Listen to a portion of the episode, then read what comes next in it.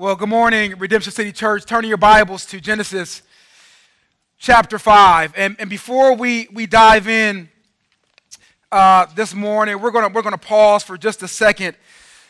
Uh, Redemption City Church is, is, is a part of a network of churches called the Great Commission Collective. And this network of churches, our sister churches, these are international churches. And so, you know, as it, as it stands, we get prayer requests from all over the globe. And so we received uh, a prayer request just this past weekend. And I don't know if you all are familiar with what's, what's going on in Russia and, and Ukraine or not, but, um, you know, the, the thought and the idea of war is looming in that area. And we have a, a sister church right there on the border where Russia is lining up their troops right there in Kiev, and we've been asked by our network just to pause and pray. I don't know everything that's going on politically over there, but I know we have some brothers and sisters that have asked us to pray. Let's do just that.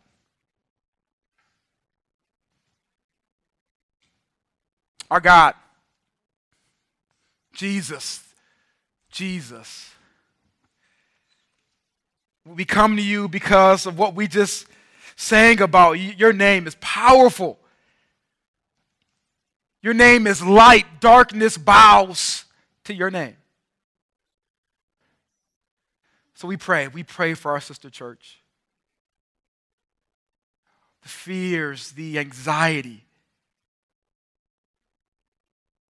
Lord, as the old folks used to pray, be a fence around them. Give peace that only comes from you. I praise your name as our brother pastor said to praise your name that in the midst of that darkness there is a church of Jesus Christ. Glory be to your name. But I pray, O oh Lord, that you be with them. Your will be done. Your will be done in that region. Your will be done in Russia. Your will be done in Ukraine as it is in heaven. You know, Lord. You know. Do a mighty work, we ask in Christ's name. Amen. So if you don't have a copy of your, of your Bible this morning, please, the, the ushers can, you know, the, the ushers can get you a copy of, of God's Word. O- open your Bibles to Genesis chapter 5, however it is, if, if it's on your phone, if it's in front of you. I'm going to give you all a template on, on how to read a passage like Genesis chapter 5. Because you go to Genesis chapter 5 and you're like, man, there's a lot of foreign names in there, names I cannot pronounce. And that's all good. I don't want you to skip over those passages of Scripture because we're not going to skip over that passage this morning. But I am going to give you a bit of an aid. And that aid comes from an app called the Dwell app. Have you heard me mention this app to you before? If not, it is a Bible reading app, and they read the names a lot better than Stephen Love can read the names. So, this morning, instead of me reading God's word, I'm going to have God's word read over us from the Dwell app by one of my favorite voices in the Dwell app. See, in the Dwell app, you can change the voices. You don't like that voice? Switch the voice up a little bit. I'm going to give y'all one of my favorite voices in the Dwell app that is going to read Genesis chapter 5. Before we do that, you've heard a lot of things this past week. A lot of man's opinions. A lot of, beloved, maybe even your own internal struggles. Maybe you've heard this past week that your life is hopeless and meaningless. Now, beloved, hear the word of God from Genesis chapter 5.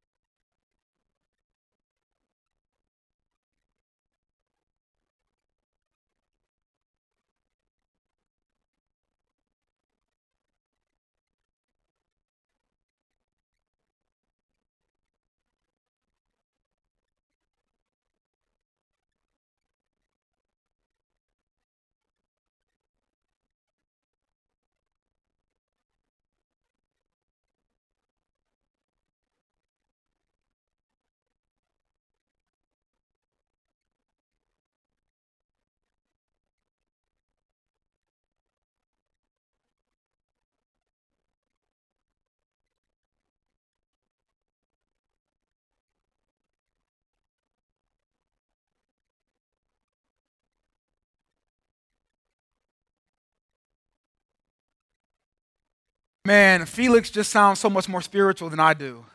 So, RCC wants to help you in your Bible reading. So, if you want a free copy of the Dwell app, just go to the connection card, check the box that says, I would like a free copy of the Dwell app. And the next morning, an email will arrive in your inbox that has a free copy of the Dwell app for you. You can change the voice if you don't like Felix, that's cool. You can change the background music, it's all good. Just, just get into your word, brothers and sisters. Let's pray and ask God for his help as we dive into his word this morning. Father, we need your help. We need your help because, Lord,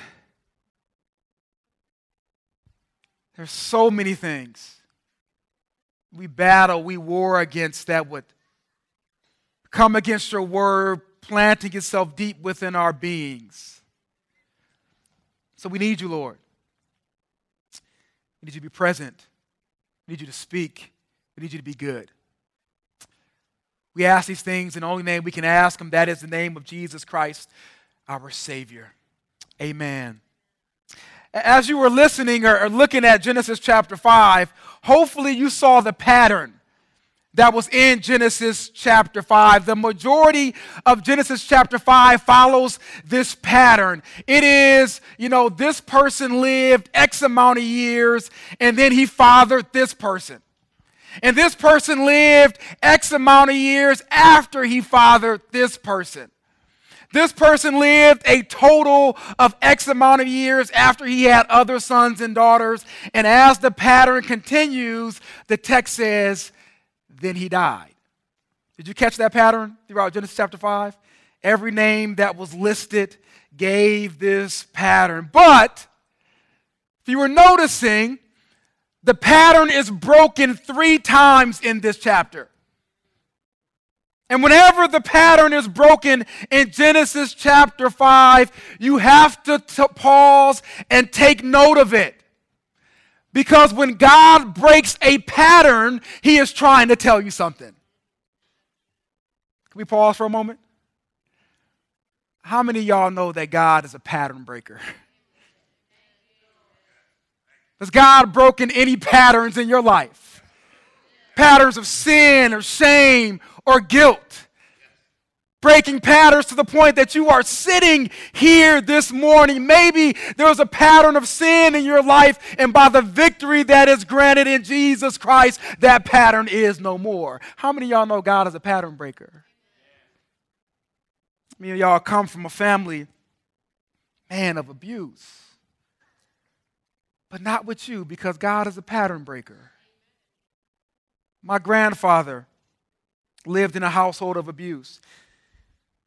But my God is a pattern breaker. and I'm here today because our Lord is a pattern breaker. Some of you are, are maybe stuck in the middle of, of that pattern. Hopefully, by the end of the sermon, end of gather time today, you will come to realize that Jesus Christ has the power and the authority to break that pattern. I love what Romans chapter 12, verse 2 says. It says, Do not conform to the pattern of this world, but be transformed by the renewing of your mind. Then you will be able to test and approve what God's will is, his good, pleasing, and perfect will. You notice in Genesis chapter 5, there's this pattern of just like living, having kids, then dying. You cast out like living, having kids, and then they die. But what Genesis chapter 5, in the midst of the entirety of this pattern, is trying to tell us, brothers and sisters, is there is more to life than just living. There's more to life than simply living. And so the Lord, as He breaks in on this pattern three times in Genesis chapter 5, He is trying to tell us today that He is still in the habit of breaking patterns. In these three ways in which God breaks this pattern, beloved, I believe the Lord is breaking those same patterns in the same ways today. Three ways God breaks the pattern. He breaks the pattern by reminding us of our identity. He breaks the pattern by inviting us into relationship. And he breaks the pattern by giving us hope. Notice the first way that God breaks the pattern. That is, He's reminding us of our identity. Notice in verses 1 through 3. The very beginning, God is reminding mankind who they are and whose they are. They are, as Genesis chapter 5 reminds us, they are created in the image of God. Value and worth, brothers and sisters.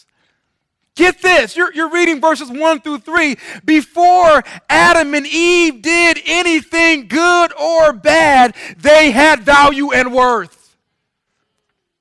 Before they did anything, the image of God was placed upon them. Before anything good or bad, God had a unique interest in mankind. Anything good or bad. They were formed and fashioned by the very hand of God. Like, there's something significant when you say, God made this. There's something profound when you say God made this. I don't care the, the background, current circumstances. If God made it, it's good. It's like if somebody comes to me, and I hope you will, somebody calls me and says, Stephen, man, we, I got some, I got some home cooked food for you, bruh. I got some homemade food for you. Now, eh, underneath my excitement, my, my first reaction is not going to be, yeah, you made some home. My first question is going to be, who made it? You know, especially if it's peach cobbler. I can't be eating anybody's peach cobbler. Oh, oh, oh, Mama Debbie made it? It's all good then. That's where Mama Debbie, here somewhere. Mama Debbie made it. I know I can have it. See, it depends on who makes it, no matter what the substance is. If the right person makes it, it's going to be good. I don't care what the contents are. And that's what Genesis 1 through 3 is telling us, brothers and sisters. Doesn't matter your background, your makeup, your ethnicity. If God has formed and fashioned you, which I can say with 100% certainty that every human being in this building, God formed and fashioned you in your mother's womb. And because of that, because of that image of God that is stamped upon you, my goodness, God is reminding us of our identity. Everyone, everyone that is and ever was is made in the image of God. How do I know that? Notice in verse 3. Adam was 130 years old when he fathered a son in his likeness, according to his image, and he named him Seth. Did, did, you catch that? Like Adam had a son, and he made his son in his image and likeness. And you might say, well, man, Seth is made in the image and likeness of Adam. No, that's not what the text is getting at. Because Adam is made in the image and likeness of someone else. In the image and likeness that Adam is created in, he's created in the image and likeness of God. So if God creates Adam in his image and likeness, and Adam creates Seth in his image and likeness, then Seth is in the image and likeness of God to eternity. Put it another way for you math people in the room. If A equals B and B equals C, what else is true about this statement? Ooh, y'all get some A's. Oh, that's good. Y'all get an A. That's the same thing here. If God created Adam in his image and likeness, and Adam created Seth in his image and likeness, then A is C, that is, Seth is created also in the image and likeness of God. And every other human being after that. Value, worth is stamped upon mankind. God breaks the pattern by reminding us that we are not throwaways. Reminding us that, man, God special interest in mankind. He breaks the pattern by showing us our identity. He also breaks the pattern by inviting us into relationship. The image of God in Genesis chapter 5 is brightened and heightened. There's another rhyme, Randall. when the image wants to spend time with the one who gave him that image. Can you, can you hear the, the question that, that screams out from the Enoch account in Genesis chapter 5? Can't you hear the, the question that the entirety of this text is asking you and I? And that question is simply Aren't you tired of just living? Aren't you tired of just living? Talking to her brother yesterday, Glenn, the cards, right? It reminded me, you must be looking at my notes, brother. Aren't you, aren't you tired of just living? Everyone else in Genesis chapter 5, they lived, had kids, died, lived, had kids, died. They had a life, no doubt.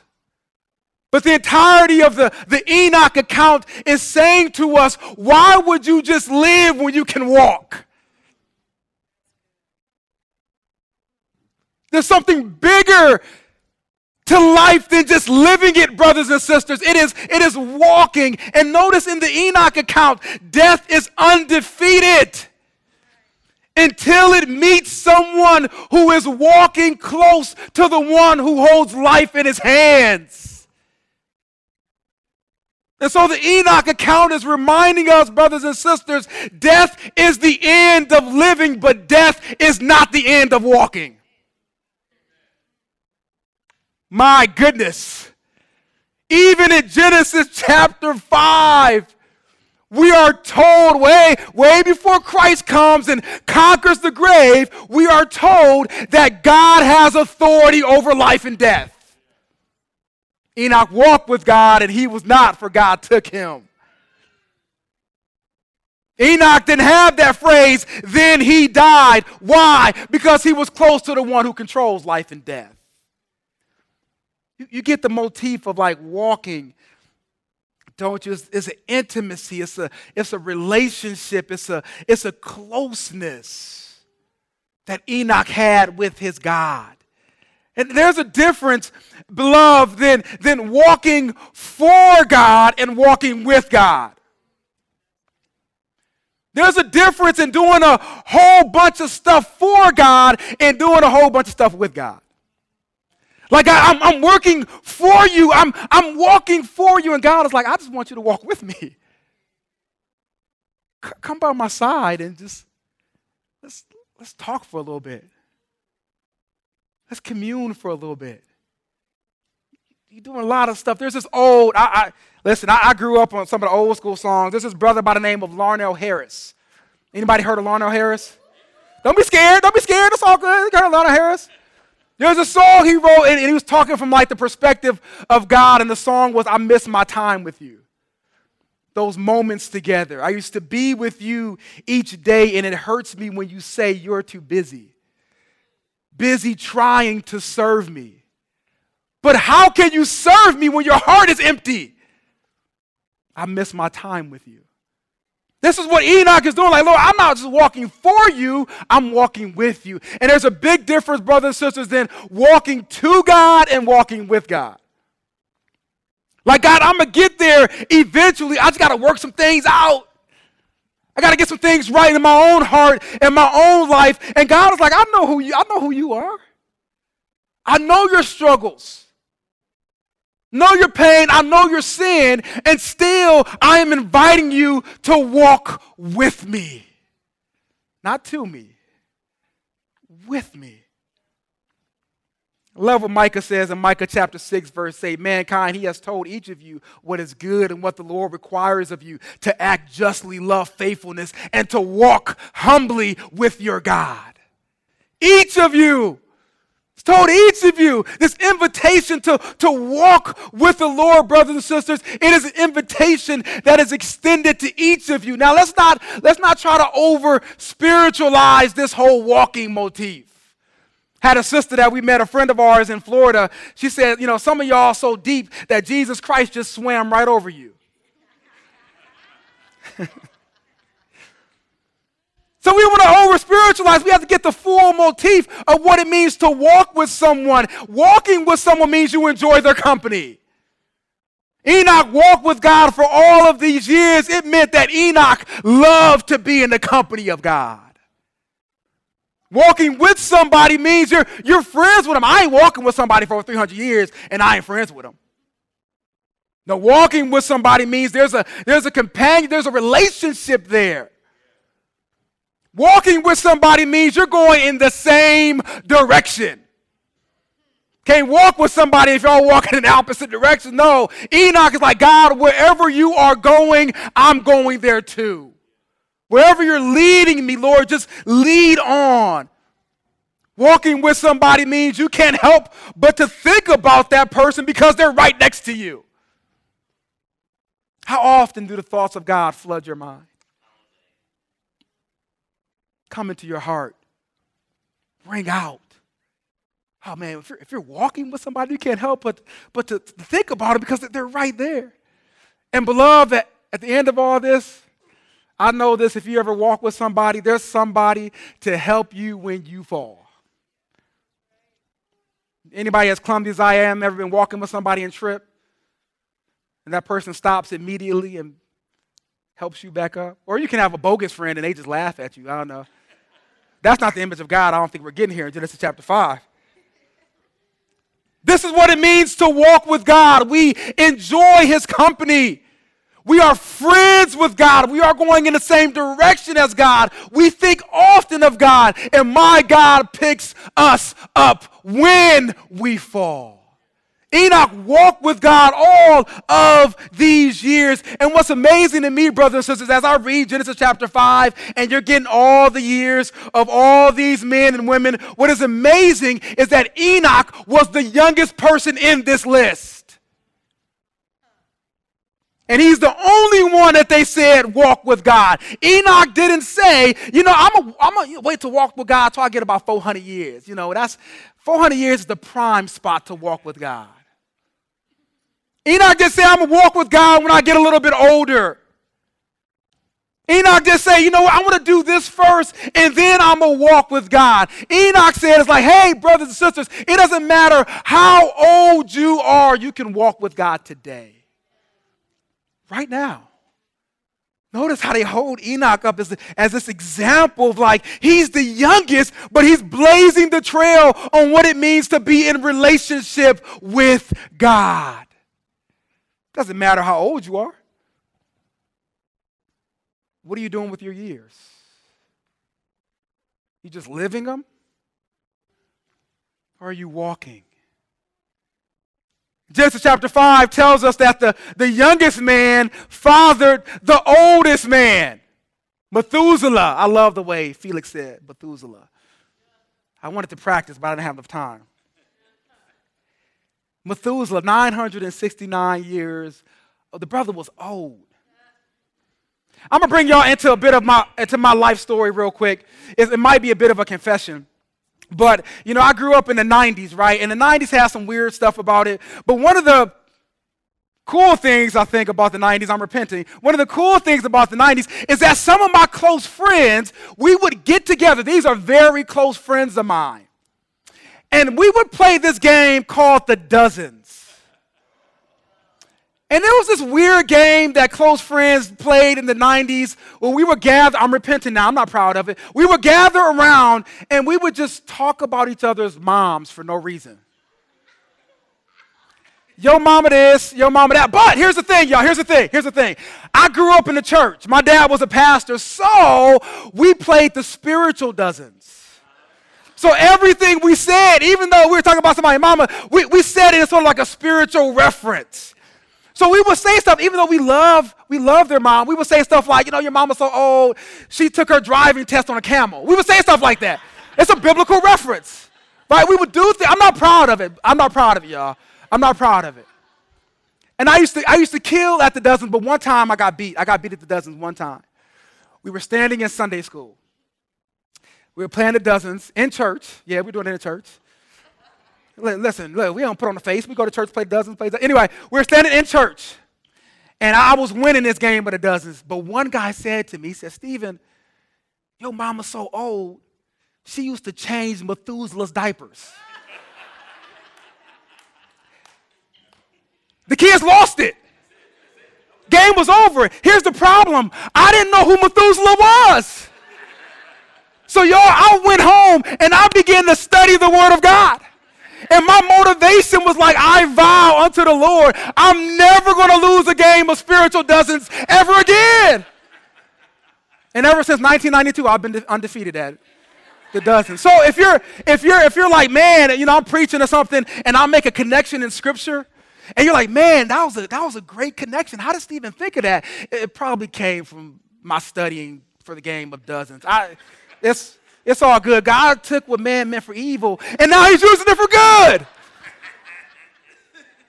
I don't even know where I was going with that. Methuselah was the oldest man in the Bible, 969 years old. It's interesting. As old as that is, notice that Methuselah did not hit the age of a thousand. That's significant because the Word of God says a day to the Lord is as a thousand years, a thousand years as a day. So, as old as Methuselah was, he wasn't even a day in the life of God.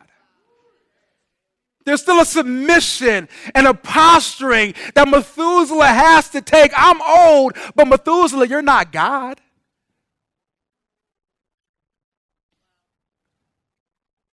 Breaks the pattern by inviting us, like Enoch, to walk with him, to go in the same direction as him, to, to, to fellowship with him, to commune with him. He, he breaks patterns by inviting us into a relationship with him. He also breaks pattern by giving us hope, brothers and sisters. You have to feel in Genesis chapter 5, you have to feel at the end of it, you have to feel the hope of Lamech. You have to feel it. Notice what he says. He named Noah, saying, This one, this one will bring us relief from the agonizing labor of our hands caused by the Lord, the ground that He has cursed. You have to feel the hope that Lamech has there in Genesis chapter 5. Ever since Genesis chapter 3, verse 15, scripture re- records for us that mankind is believing, clinging to the promise that God gave in Genesis 3:15. What is that promise? from the seed of the woman is going to come one who will crush the head of the serpent, who will bring us relief. And ever since that promise was given, mankind has been clinging to that promise. We notice that in Genesis chapter 4, verse 1, the man was intimate with his wife Eve. She conceived and gave birth to Cain. She said, I have had a male child with the Lord's help. Eve is looking back at Genesis 3:15 and like it's because of the Lord that he brought this male child. Is this the one? Is this the one that's going to crush the head of the serpent and give us comfort and give us rest? Nah, Cain wasn't it. Cain wasn't it. And then over in Genesis chapter 4, verse 25, Adam was intimate with his wife again. She gave birth to a son and named him Seth, for she said, God has given me another offspring in place of Abel since Cain killed him. Cain wasn't it, he's a murderer. Abel wasn't it, he died at the hands of this murderer. Maybe, maybe it is, maybe it's Seth. Could this be the one who is going to bring us relief from the curse? Could Seth be the one that is going to reverse all of this? But no, by the time we get to Genesis chapter 5, we see Seth comes to the fate that all mankind comes to except for Enoch and that he died. Man, if he's dead, who's going to bring us relief? Finally, in Genesis chapter 5, verse 29, Noah says, This one, th- this is it. This is it. Noah is going to bring us relief from the agonizing labor of our hands. He's going to reverse the curse that God said back in Genesis chapter 3. Noah is it. Is this the one? Is Noah the one? Spoiler alert if you don't come back next week, Noah ain't the one. Noah is not the one who is going to bring ultimate relief and reverse the curse. Who is it then, brothers and sisters? Who is the one that can reverse the curse? Who is the one that can bring us rest? Who is the one that has the power to take all evil and turn it into good? Who is the one that will crush the head of the serpent? Who will give us rest? Who will give us hope powerful enough to break all patterns and all chains of sin? Who is that one? Therefore, since we have been justified by faith, we have peace with God through our Lord Jesus Christ. We also have obtained access through him by faith into this grace in which we now stand, and we boast in the hope of the glory of God. Not only that, we also boast in our afflictions because we know that affliction produces endurance. Endurance produces proven character. Proven character produces hope. Who is the one that is going to give us hope? It is only Jesus Christ. This hope will not disappoint us because God's love has been poured into our hearts through the Holy Spirit who has also been given to us. Noah, ain't it? Beloved, hope has a name. That, that name is Jesus. It, it is in Christ alone that our hope is found. It is in Christ alone that brings us rest. It is Jesus that breaks the pattern of sin in our lives. Let's stand, brothers and sisters, and sing about this hope.